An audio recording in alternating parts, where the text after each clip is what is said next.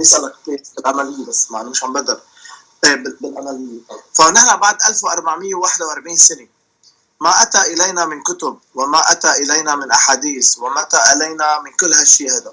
كيف كيف الإنسان المسلم اليوم يعني بده يقدر يعني أنا يعني أنا شخصيا مثلا والشباب هون كلنا مقتنعين بإنه نحن ما ما في لزوم لكل هال هالتفاصيل الزايدة يعني اللي هي صارت أحاديث وسيرة شخصية للأشخاص عبر التاريخ.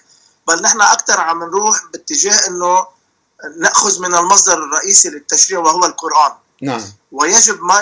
والقرآن يتطابق مع العقل ومع القرن ال21 آه، والمحرمات مثلا بالنسبة لنا آه، الحاج وسام كان نحن قبل ما نتعرف على حضرتك كنا عم ناخذ دروس قرآنية معه.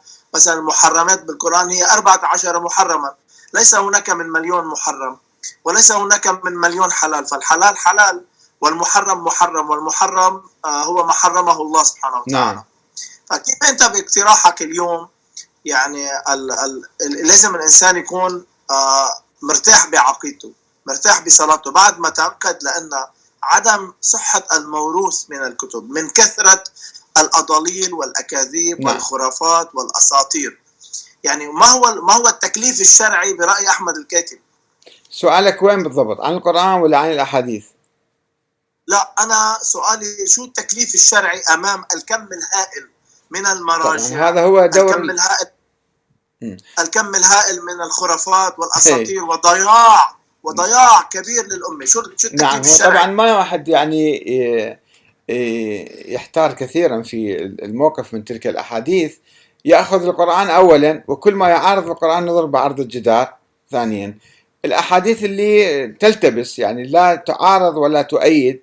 هذه بحاجة إلى اجتهاد بحاجة إلى بحث بحاجة إلى قراءة تاريخية بحاجة إلى يعني تحقيق ونظر واللي يقوم به العلماء عادة يعني ويستفيد منه عامة الناس. فأنت نرجع في أهم النظريات في أهم ما يمس حياتنا في الحقيقة هو أكثر شيء يمس حياتنا هو ما يتعلق بالنظام السياسي. اللي هو مفرق المسلمين سنة وشيعة وكذا كلها حول النظام السياسي أو حول الدستور في الحكم. وإذا إحنا جاوزنا هالنقطة ورجعنا للقرآن فتصبح الخلافات عادية وطبيعية وبسيطة وخلافات ليست مهمة جدا. فهذا يعني نكتفي بذلك والحكي الزايد كله نضرب بعرض الجدار.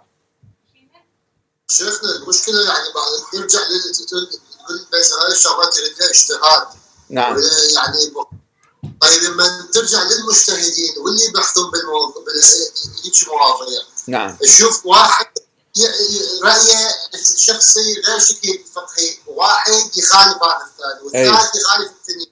طيب يا هو الصح يا هو الخطأ. أحسنت هذا قبل ألف سنة طرح هذا السؤال على الشيخ الطوسي والشيخ المفيد والجماعة اللي اللي أسسوا للإجتهاد. يسموهم شيوخ الطائفة الاثنا عشرية هؤلاء كانوا يحرمون التقليد. الشيخ الطوسي مثلا بالذات يفصل في هذا الموضوع. يقول على الإنسان أن يكون مجتهد وإذا لم يستطع أن يكون مجتهد ويروح يترك عمله ويروح يجتهد فعليه أن يسمع الآراء المختلفة ويميز بيناتها.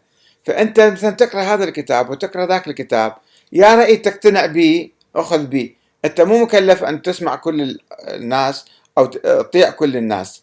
فهي يعني حتى لو لم تكن مختصا بس عندما تقرأ كتاب واحد أو تسمع حتى كلمة من واحد وذاك الثاني يرد عليه. مثل الانتخابات الأمريكية شلون يرجعون آخر شيء حتى ينتخبون هذا الرئيس أو ذاك؟ يعملون مناظرات وعندهم آه، مواد للنقاش.